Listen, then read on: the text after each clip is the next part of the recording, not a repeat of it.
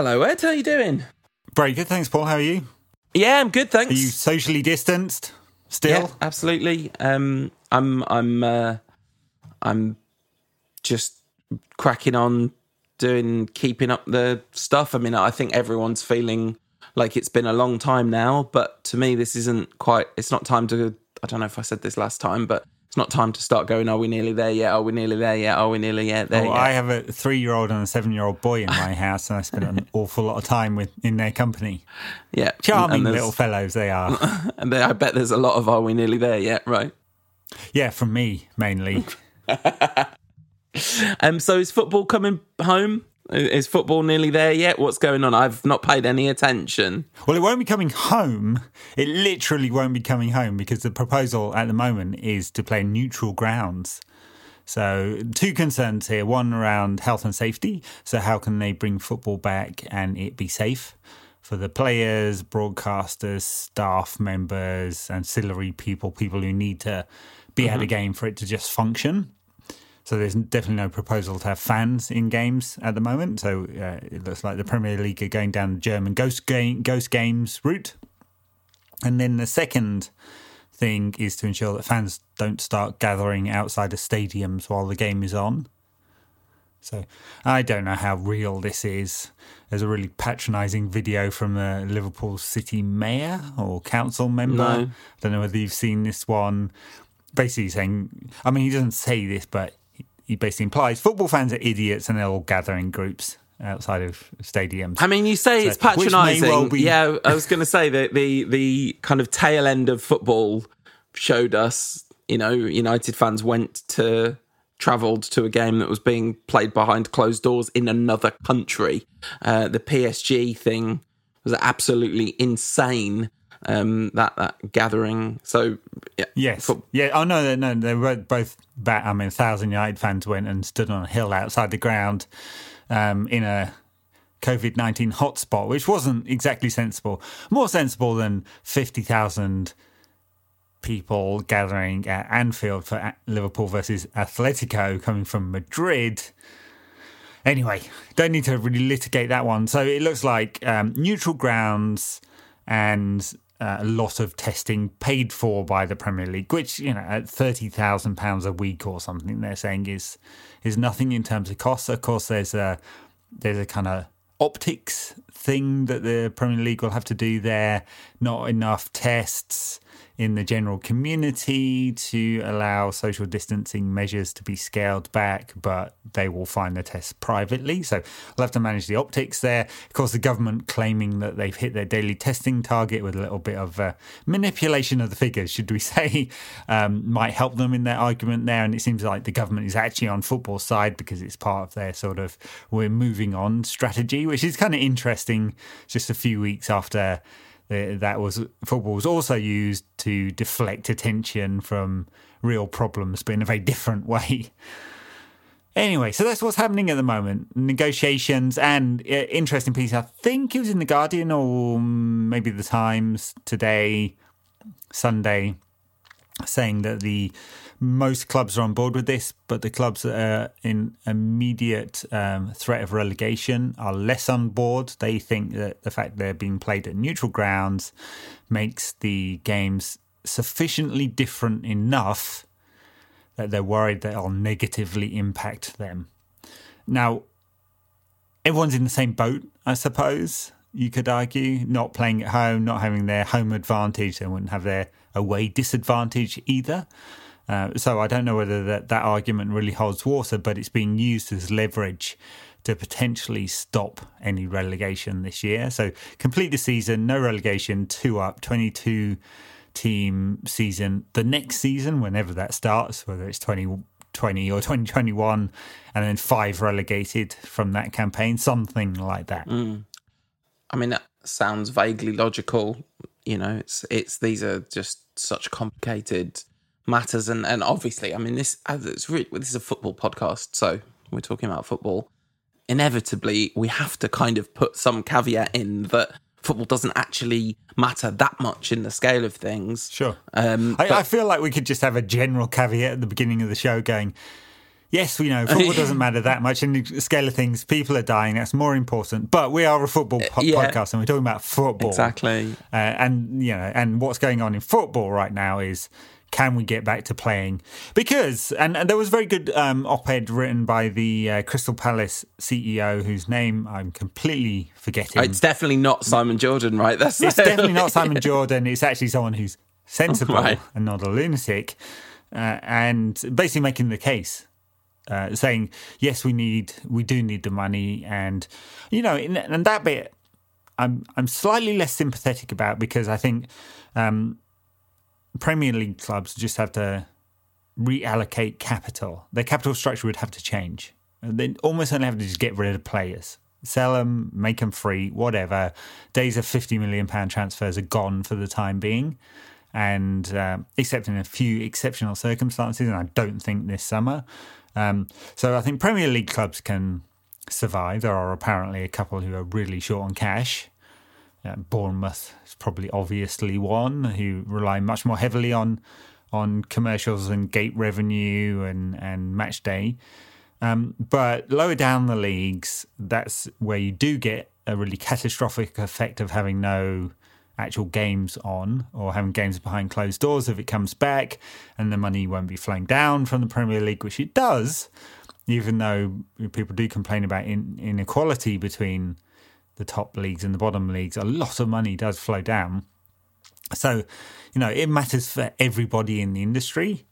It's also a five billion, five, six billion pound a year industry, which is small in industrial terms, but there is that, you know, there is a there is a kickback to the exchequer if people are worried about the the cost potential cost to medical services. Yeah, and and the public, uh, uh, the public mood, public morale, providing people with something to do to keep them at home, which is you know is going to get harder and harder, especially as the messaging is like, "Hey, everyone, it's kind of getting better." It's like. mm, I understand why, as a government, you're trying to sell that story, but you you've you got to be so careful. But anyway, let, us not go down that tangent. One of the things I wanted to say um, that I don't know if you and I have even talked about, um, but Woodward basically came out and said the thing that we've been saying, especially you've been saying because you've been paying much closer attention to it than me, uh, week in week out, which is uh, this. There's not going to be huge transfers this summer, and, I saw just a little bit of him getting stick, and I, and I thought, well, I mean, it's obviously a, a rod he's made for his own back, but I I actually think th- there's a level of kind of um, wildly irresponsible journalism in very inverted commas that's that's still kind of like well where are we going to get clicks from? Where are we going to like our our industry's falling apart. So at least if we put Sancho United 150 million in a headline lots of people will click on it. But I thought I thought Woodward was it was the right thing for him to do to come out and say that stuff. Yeah, it was a letter to a fan forum. Look, it's perfectly actually just just take that statement word for word, and it's perfectly sensible. There will not be much of a market this summer, and in fact, there'll be loads and loads of bargains. He didn't say this piece, but there will be teams that just have to get rid of players, even if it's to, to get those players off the wage bill because they just can't afford it. They just won't have the cash. So um, anyone who has a sensible transfer strategy and uh, and the backing of the right kind of analytics and has all their lists compiled and done their homework, which they've got plenty of time to do right now. I mean, apparently United scouts are sitting in front of TVs watching hours upon hours of videos of players, which is exactly what they should be doing. So United should be in a actually pretty good position because they are, they are in a reasonably strong position comparatively to the rest of European football. So, but he's he's right. There won't be huge transfers, and it's ridiculous to think there will be. You know, they not only have they lost this period of revenue from Gates, uh, the nine matches plus all the cup games they won't get back is millions for a club like United. Um, but there's an awful lot of money being threatened from those broadcast contracts. And it's not just this broadcast contract; it's the next one as well. In, in you know, being negotiated amidst uh, an economic depression, likely won't be as good. And one final thing, just on just on football coming back. Uh, a couple of trial balloon stories floated. One, Sky might use CGI fans. Please don't. Just don't pretend something is something it's not. I mean, it's not going to be ideal at all. In fact, there's many fans. I think with with good justification are saying something along the lines of, "Look, we don't football is about fans, and we don't want it if there's no fans there." And I understand that that that LASK game was pretty miserable, wasn't it? You know, not like zero atmosphere. Great goal from Odion, of course, but um, yeah. So let's let's not do that. No, It is what it is. yeah, absolutely. Yeah. And uh, you know, I I just speaking completely personally, I have beyond the kind of like um wishing people well and hoping, you know, wanting people not to lose their jobs and go things go out of business and stuff. I have no personal like rush to be like, oh, I can't wait to just watch some football I've never seen before. Um, that just not at all. The thing that I'm looking forward to is when things are in a position that we can go to Old Trafford. That's honestly the thing that I'm looking forward to. I, I, I couldn't say that I'll be like champing at the bit to watch some behind the closed door league fixtures to see if United get top four this season and you know all that kind of thing. It feels very empty, really. And well, of course, it will feel literally empty, won't it? So Well, and, and very quickly, actually, because um, I mean, Liverpool are going to wrap up the title if if we're playing out this season fairly quickly. One would assume, and if there's if there's no relegation, there's going to be an awful lot of matches that mean absolutely nothing, and they'll just be like training games. An awful lot, and with City likely still banned from Europe because I don't see how UEFA can back down on that one there is some competition for those Champions League places, but it's not a lot of clubs involved in that competition. So yeah, there's going to be a lot of meaningless games. Absolutely. Uh, just on a slight tangent, uh, Jimmy Anderson was asked, "How do you feel about potentially playing cricket behind closed doors?" And of course, he said, "I've played a lot of county cricket." Like, Yes. good. Yeah, three blokes sleeping and they're all octogenarians. Yeah. Um, all right, should we take a quick break, cleanse the palate, and come back with some actual olden days football chat?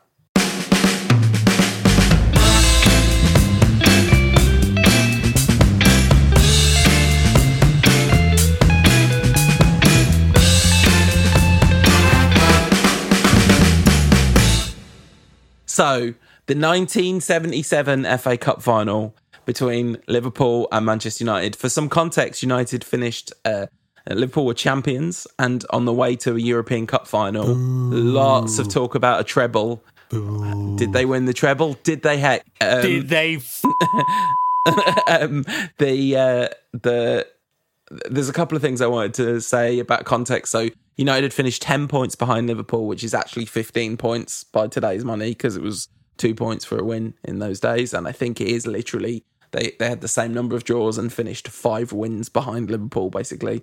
Um, but in the hand in the tunnel before the game, the cameras are in the Wembley tunnel before the game. It's all friendly chats and handshakes. Oh, Absolute I disgrace. I thought they were they were all, they all hated each other in those days. They were just punching each other in the tunnel. It turns out, well, well, I loved it. When did Souness turn up at Liverpool? Because maybe that's when the hatred started. maybe so. Like maybe that was just the year after. He'd have been fuming watching that Jimmy Case, you know, legendary Liverpool hard man, and just United and Liverpool sharing perfectly polite and friendly exchanges in the tunnel. So don't let wouldn't have that. Souness wouldn't have that.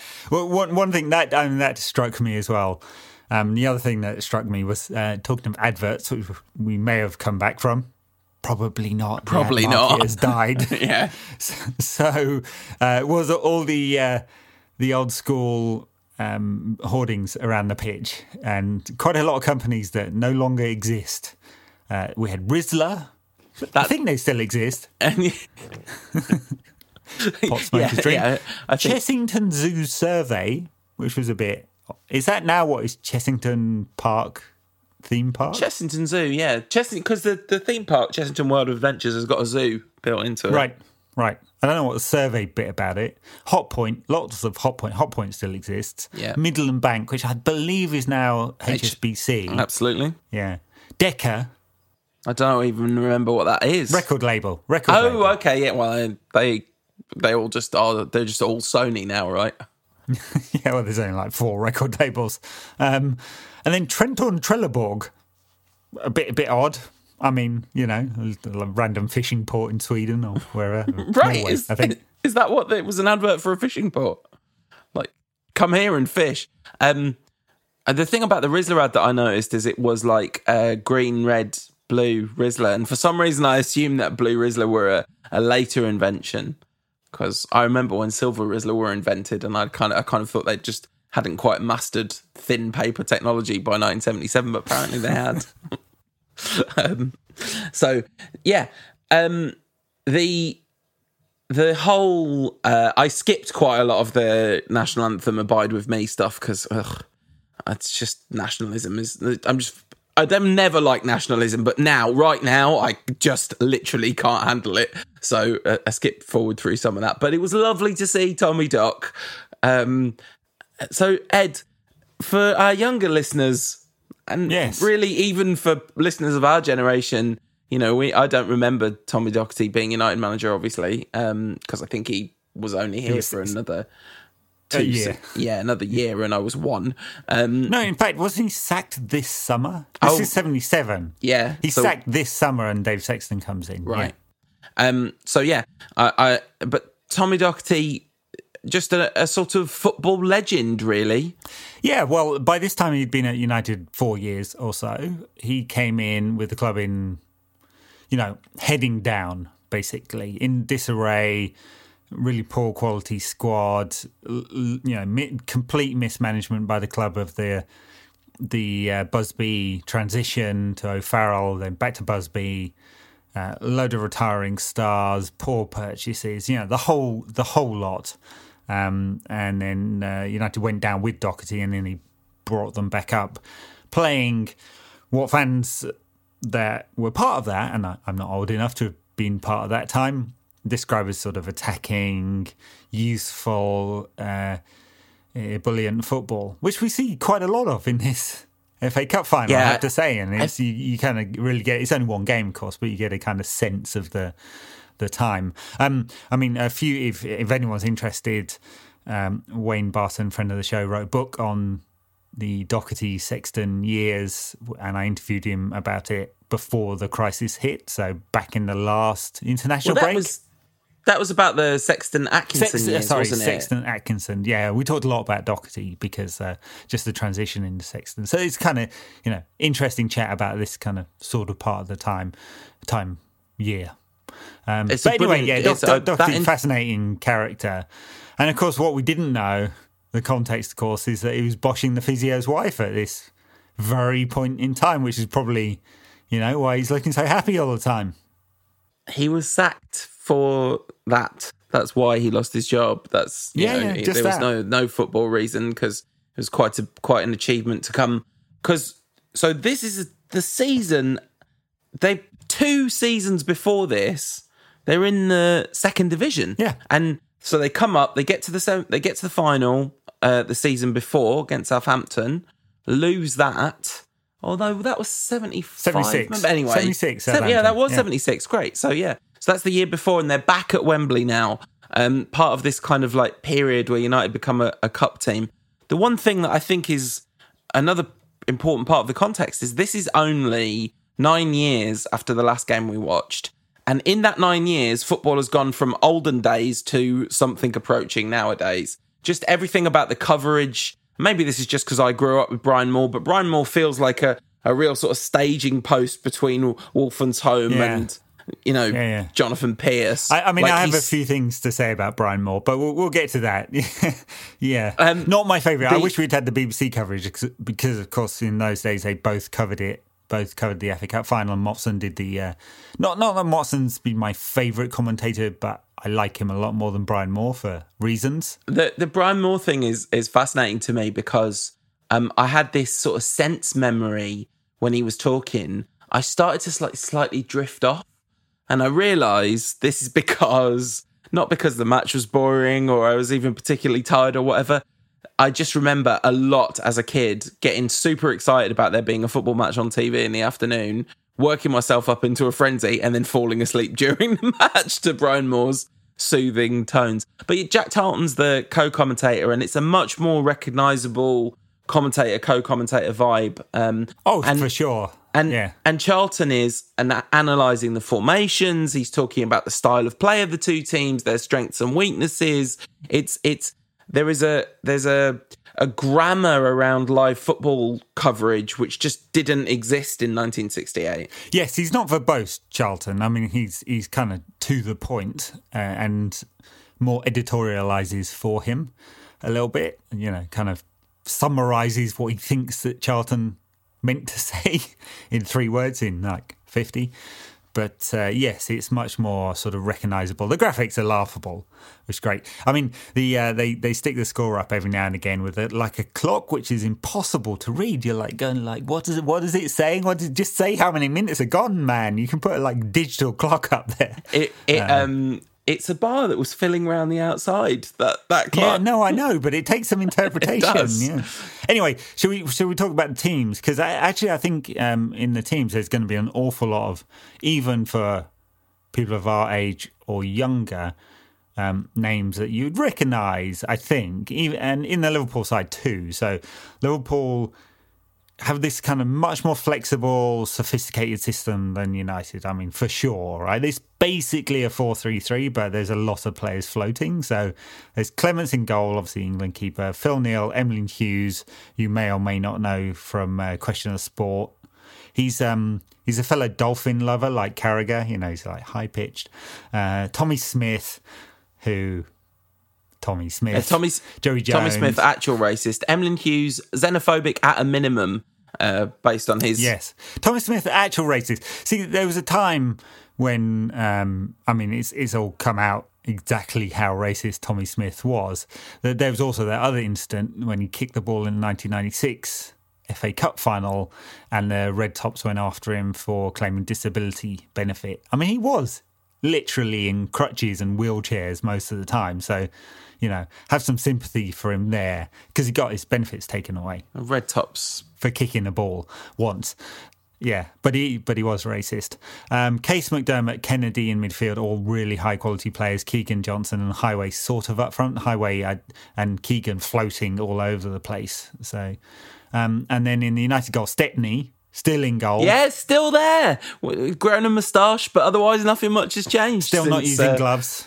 I was kind yeah. of curious. When do they start using gloves? It's sort of early eighties or something, isn't it? Must Nicholl, be. Brian Greenhoff, Buck, and Albiston at the back who were great in this game. All of them, I think.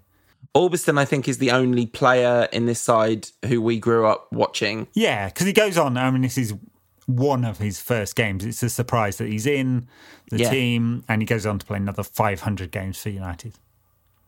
Uh, Coppell, McIlroy, Jimmy Greenhoff, brother of Brian Greenhoff, Gordon Hill, Pearson, and Macari up front. So, you know, a lot of familiar names there. Yeah, very, very much so. I mean, one of the things about this side is is of people who are 10 years older than us, this team is absolutely beloved. The kind of Gordon Hill, Steve Coppell on either flank, the the strikers, the you know McIlroy and Macari, the the whole thing is you know it's it's a team that has a lot of people have a lot of affection for, and um, uh, Lou Macari turned out to be an absolute legend of a person, as far as we can tell. Like he's right. spent his whole adult life, he's suffered terrible personal tragedy and just done unbelievable, relentless good all the way through his, his post football career. But that's um, right. Um, and I'm like, I mean, talking about some of the personalities. I mean, even when I first started going to football a lot, Martin Buchan's song was being sung on the terraces. So, wow. You know, so people remembered him back then in the late eighties. So. Uh, the the when you said Martin Buchan's song, uh, everybody should Google Martin Buchan's song because he wrote a diss track about the rest of the team called the Old Trafford Blues, um, which is was released as a single. Quite ri- just listen to it. Goes through basically the the personal and professional failings of every single person that's in this team, um, and and is superb. Um, nice. so uh, there, there, was an actual game as well. Yeah, um, and pretty lively it was. There was patches when it really slowed down. Um, I was uh, in the group chat sort of commentating along with the game, and there was a couple of patches when it was dull, but you know, lots of lively stuff. But United, pretty pretty lively. A chance inside of five minutes for Lou Macari, who sort of doesn't hit it cleanly and sort of goes into the side netting, created by Coppell, who It's featured, nice build up. Nice build up. I mean, United like get into this.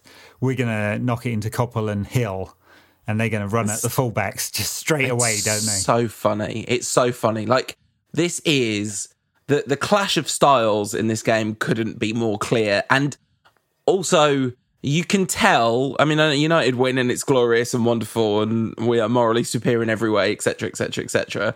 But um you can definitely tell which team has just won the league and is about to play a European Cup and which team are like, come on lads, let's win the FA Cup. You know.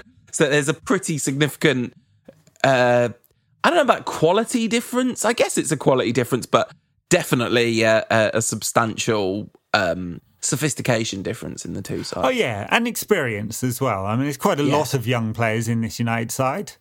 Um, I mean, Albiston, obviously, Greenhoff, central defence is like 24. I mean, there's lots of young younger players, and Liverpool. This is obviously a very experienced Liverpool side that's that's been used to winning lots. So It's interesting. There's there's a lot of talk about Keegan's position, and I didn't ever realise that he'd played a lot in midfield. Yeah, there's a lot yeah, of he, was talk a- about. he was sort of the original Peter Beardsley, wasn't he? Dropped off a lot. Yeah. Um, and which his kind of scoring record over his career suggests he's more a one in one in three striker rather than a one in two striker. Um, but yeah, played in deeper positions a lot. I mean, this is his. Is this his last game for Liverpool before he moves to Hamburg? I think it might be actually. it's somewhere around that. No, because he, he plays the European Cup He final. plays the European and, Cup and final, in which he doesn't score, but he, he wins a penalty in that European Cup final. I think he leaves in a helicopter. I think that's the that's the thing. Right, right. Um, Yes, and he's off to Hamburg for three seasons there before he, he comes back to, to England, Southampton, and then Newcastle. One of three spells at Newcastle, none of which were particularly successful. Martin Buchan puts on puts in two massive tackles, fair tackles, but I'm not. Were you saying that his song got sung? You can see why he's the kind of player who fans on the terraces absolutely love for years to come Absolute because rock, he, isn't he? yeah, he's really good in this game and just very like hard, proper, hard but fair type defender. Um, there's some there's some pretty good chances early on. Liverpool have a massive chance from a, a corner and a bit of a scramble. Yes, uh, there are a few um, sort of scary moments at the back for United. Uh, there's, I mean, the first one comes from um, and Nicholl, Jimmy Nicholl, sort of messing up at the back, and Stepney not calling, and it's headed out, and then Johnson really should have scored for for Liverpool, and um, that's after what ten minutes. Um, there's a there's a foul after that. Um, I've got a note here. So much commentary about the referee, really editorialising. Brian Moore, shaking my head is what I wrote. He's You're not a think the- fan. no, I think the thing um, I find annoying about him is he's just really sanctimonious. He's just all throughout it. He's like, and the player shouldn't be arguing with the referee there. The referee is right. The referee said, and in fact, he kind of makes this. At one point, Jack Charlton calls him out and says, oh, "I don't know if that's that's right." And Brian Yeah. Moore says, "The referee has said this right, so it's right." Um, And he's kind of he does boring as well. he does have a couple of nice lines though. He says, "It was little young Arthur Albiston who stopped Keegan in full flight there after a magnificent attack." And I quite liked little young Arthur Albiston. It's like I think of Arthur Albiston as you know the MUTV pundit in his sixties Yeah. kind of thing. I mean, Brian Moore's most famous line is when Arsenal beat Liverpool 2 0 at Anfield in 89, and it's, uh, it's the and it's in there line. yeah. I'm not Um, sure that's, you know, it's not as good as there's some people on the pitch. They think it's all over. He also says replays will be on the 27th of June, and then in continuing sanctimony, when all self-respecting people are thinking more of test matches than cup finals. This is part of my continuing series on the trying to find the exact date when cricket references drop out of football coverage because you don't hear them anymore. Um, but like every old match that we are covering, somebody talks about cricket at least once. That's true.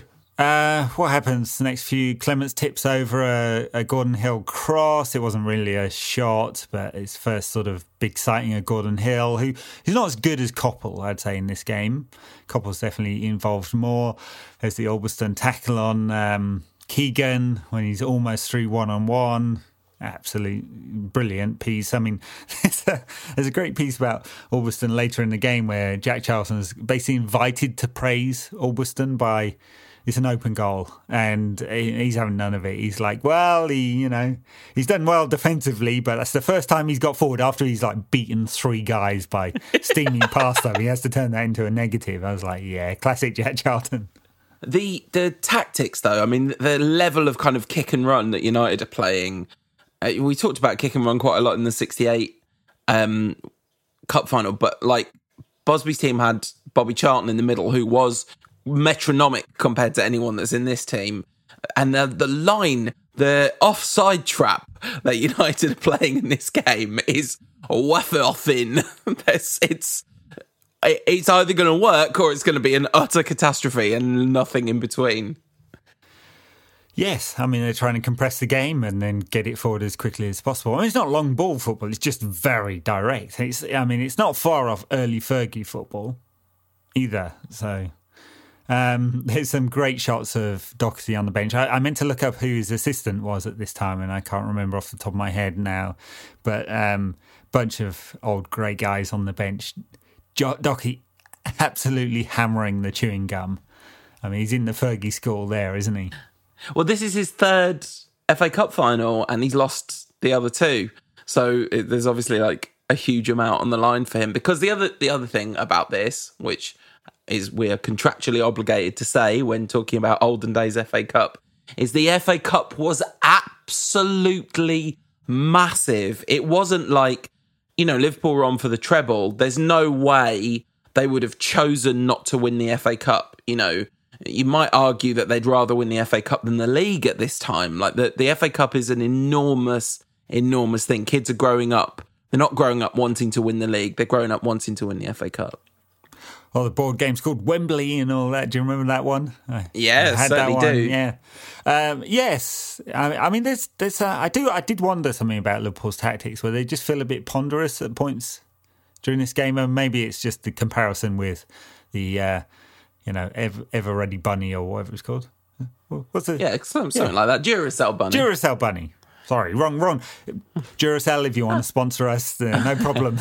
um, yeah, so you know, United are the Duracell bunny. They're just going, going, and going, and going. And Liverpool are much more measured, and maybe it's by comparison they feel ponderous, but at times it feels like they're just a little bit in reserve. And I do wonder whether a European Cup final four days later is not playing on them a little bit. Anyway, there's um there's a few more chances before the end of um a few more pieces of action before the end of the first half.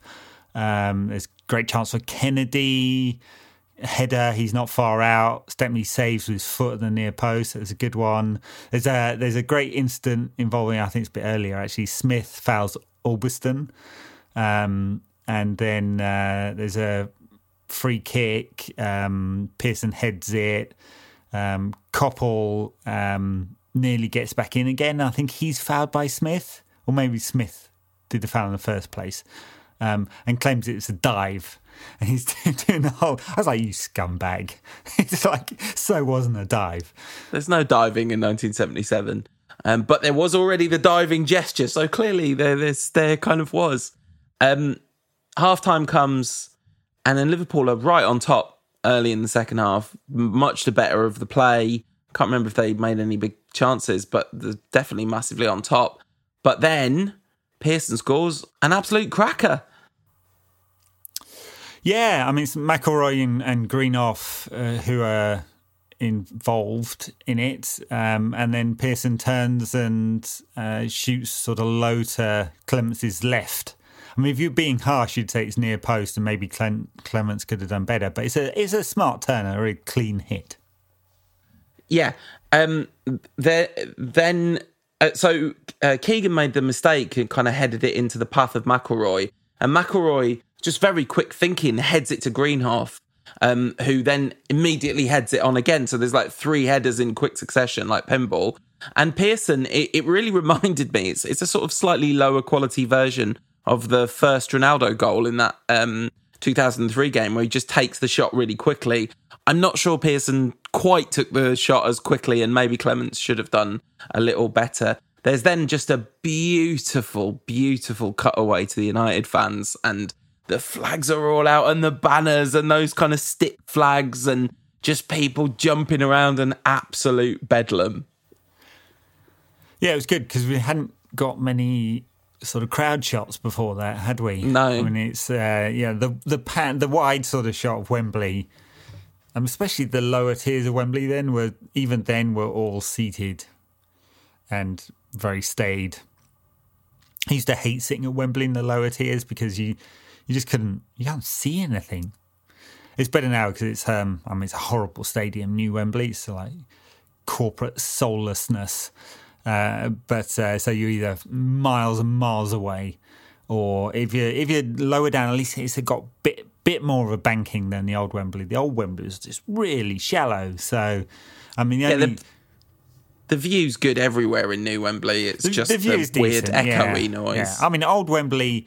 It was really shallow in the lower tiers and really deep, full of piss in the toilets. It's just a horrible place. I never went there ever. No, not to a concert, not to a football match. Never. Um, I remember used to see it off from the train, I think, and just be unbelievably excited to see it uh, as a kid. But no, never, never went there.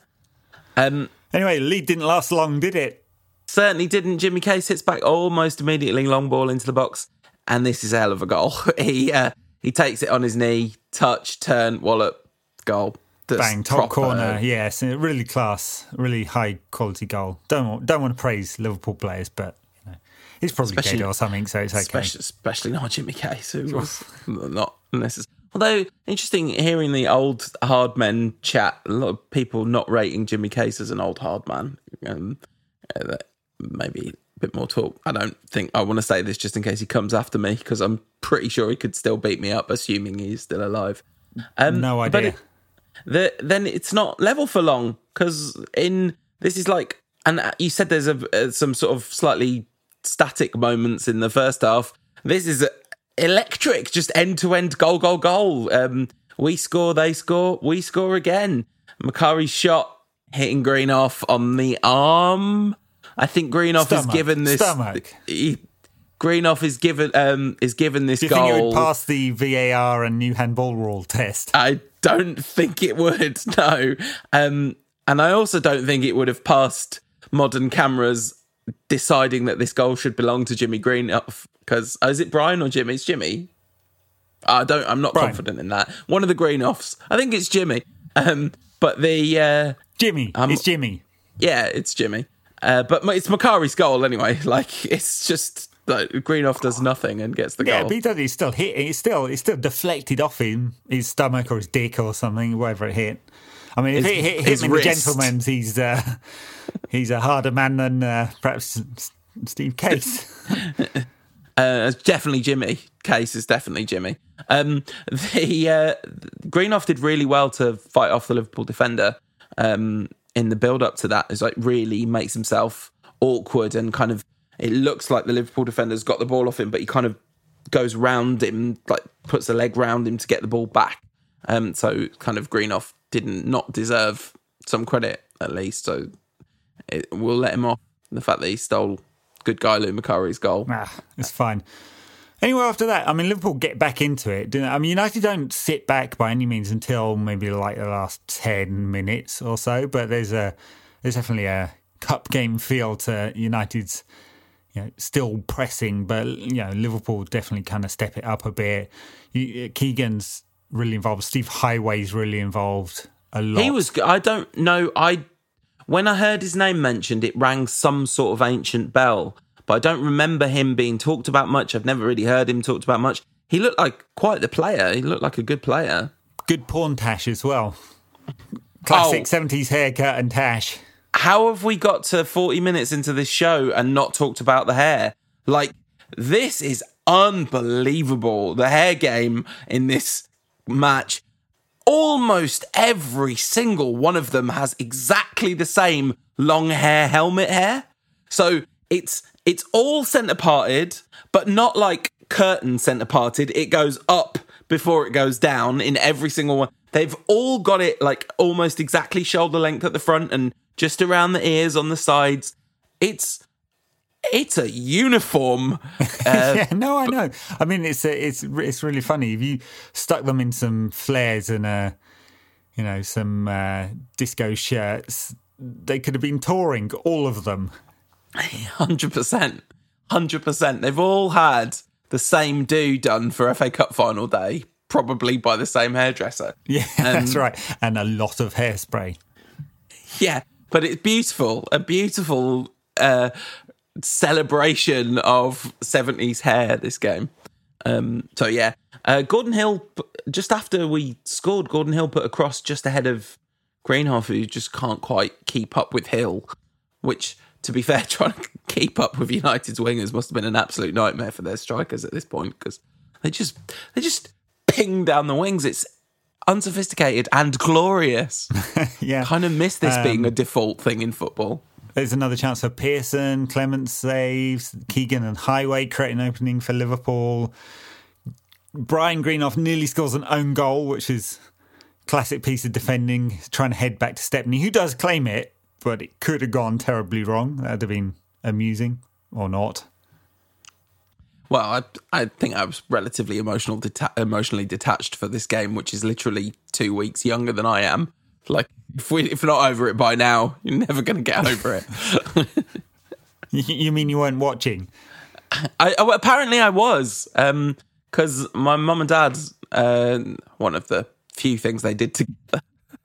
They they didn't last much longer, listeners. Um, but they they used to watch the FA Cup final together. Although I don't know how watching an FA Cup final with like a three week old baby or whatever would have gone down. I guess I guess this was late May, so I was more than a month old by this point. Wow, I mean, you're probably sitting up and cheering United on. Yeah, I probably had the same haircut as all the players by that point. Um, I can confirm this is probably true. Uh, to carry on a theme, what's your first FA Cup final that you remember? Uh, Eighty-three. Okay. So yeah, I remember both of those games. Yeah, um, I don't know where I watched them. I very clearly remember the 85 Cup final and where I yeah. was for that one. So, yeah. I remember where I was for that one, but I, I don't rem- I only remember one thing clearly, which was the goal. Um, yeah. But anyway, the, the, it was really, I'm sure I've never seen this game in full. I'm also absolutely sure I have seen the goals before because they all felt kind of familiar. Yeah, yeah, yeah. Um, but it was it was really entertaining. Like especially the second half. I mean, perhaps not surprisingly, given there's a bunch of goals fly in one after the other. But you you can like when people talk about United having an identity and a DNA and all this kind of stuff, there is some truth to that. You know, the myth is made from somewhere, isn't it? And and they really do like to play kind of well, you could say four four two, but this is definitely a four two four. Um, the the wingers are wingers. They are not midfielders in this game. Yes, we'll, we'll never see a side that. Well, you can never say never, I suppose, but it, it would be surprising to see teams play like this ever again. Oh, wouldn't it be great if they did? Yeah, I mean, I suppose there was Ossie Ardiles' Spurs side who played with five up front. The thing is, the problem is, smart people look at it and go, well, wait a minute, what if we just, you know, put the ball in the channels where their players aren't? And what if we, you know, exploit the fact that they're playing an offside trap three yards behind the halfway line? Well, uh, yes, exactly. And loads of teams did, which is why there's uh, more sophisticated teams winning stuff these days than straight up 4 2 4 um, but yeah, it was great fun. Uh, nothing much happened in the last 10 minutes or so. So McDermott had one shot which was so off that it didn't even go for a corner, which was kind of fun. Always lovely. Always lovely to Someone see one. Someone from Liverpool I didn't catch who tried an overhead about three yards out, missed. Another scramble, and Kennedy hit the woodwork. The bar just clipped the you know clipped the top of the bar with about two minutes to go. But really, United held out pretty well, I think. Yeah, absolutely. And and I don't know if they deserve to win on the balance of play. I think the balance of play was fairly even, if not slightly in Liverpool's favour. Yeah. Really. Yeah. Um, it'd be nice to. Uh, this is a game I would have liked to have seen an XG model for. Yeah, Um, some some statistics. I mean, it's easy enough to go back and do it, of course, but someone has to sit there and map all the passes and the where all the players are. And there's a few machine learning models that do that, but you still have to go program it all. Yeah. So, yeah. I mean, I know we've all got a little bit more time on our hands than normal, but nowhere near that much. One one thing I thought was uh, kind of amusing how quickly they were up the stairs to go and collect the cup, and then Buchan gets it off. I think it's Princess Anne, is it or Margaret? One of the princesses gives it to him. She says something to him. He gets the cup and runs off with it. There's no passing it down the line so everyone can lift it and the crowd can cheer. No, no, he's having that and he's off. Superb. Um, you know, there is nothing more football nostalgia for me than FA Cup final presentations and all that. You know, I am an absolute sucker for all that. Steve Bruce, you know, passing it back to Schmeichel, just get gets the good feelings going immediately. Um, even even the the times which are kind of not United related, like Wimbledon winning it and all that sort of stuff. It's you know, love. Just FA Cup final day is is it doesn't it just doesn't work anymore it doesn't it it's not like this nostalgia carries over to me caring massively about united winning the fa cup although um, it was great that rooney and carrick got to complete the set before they finished and it was nice to win it after such a long time but it just is nowhere i mean it's obvious this is the most obvious thing in the world but it's nowhere near the same and you could never make it the same again because it's a product of a bygone era isn't it Yeah, and and I, I just want. I mean, uh, it's a larger question. What uh, what could be done with the FA Cup to make it feel special again? Um, and I- there's there's there's not much in an age when everyone's chasing Champions League riches, and and in fact, this whole crisis right now may push us down the the route of European Super Leagues and, and that kind of thing, which of course you know Juve and some clubs around Europe really want, even faster because there's a, there's going to be a need for new cash injections. And um, given given I think one of the I think it was um, it was the uh, the transfer window podcast maybe? I can't remember. One of the one of the fo- footy podcasts um, was making the argument that UEFA have been pretty impotent in in this current period. They're trying to bully leagues into completing the season um, so they can complete the the UEFA Europa League and the Champions League in sort of August, something like that. Um, and the Dutch league, the French league, and the Belgian league have just basically turned around and said no. So despite threats from UEFA that if they didn't have some sporting way of completing the, the season, they might not qualify for next season's Champions League. It's only one step beyond that to say, actually, we'll go and set up our own league backed by, I don't know, Middle Eastern billionaires who will go fund it or private equity or whatever. Yeah, all a far cry from the 1977 A very FA Cup final, cry. where things felt really, really simple in every way possible. I mean, of course, actually, things weren't simple. Country was in a complete state. The you know there was it was on the verge of like one of the most right wing governments in the country's history. There was you know it was a total mess, and like you know we were not Oil far shocks, off. massive unemployment, and, Yeah. and strikes, and uh, all of that. Of course, of course. So Um, you know. It's But you know like- what could be more simple than beating Liverpool, beating Liverpool at Wembley, and the manager boshing the physio's wife. Um, and talking of eccentric managers and beating teams at uh, from Liverpool at Wembley, our next game is uh, was was is a request that we had on our Instagram. Um, which oh, I meant to say who requested. I'm like loads behind in shout outs. I'll go through it and, and do some shout outs for the next the next one. Um, but it's the uh, 2015 FA Cup semi final against Everton, a game I've talked about ad nauseum on the show, which I don't think I've ever watched the whole of on television because it's a, a rare one. I think this is the first one of these that I was at. Um, you've had a couple, but but this is the first one of these I've, I've been at. Um, so yeah, I'm looking forward to watching watching that one and uh, the the Martial late winner and the absolute goonage, and I'm going to be watching a lot of uh, the fan stuff from outside the stadium afterwards because that was extremely memorable. Great. That will be Friday's show. I I've lost. I don't know about you guys. I've lost. I was going to say lost the run of myself. A little bit of that too. Definitely lost sense of what day is what. Yeah, absolutely. So I look forward to speaking to you on Friday, Ed. Patreon backers, stay tuned. We're going to talk more about United and wingers uh, for the bonus content today. And everyone else, we will see you on Friday. Bye now.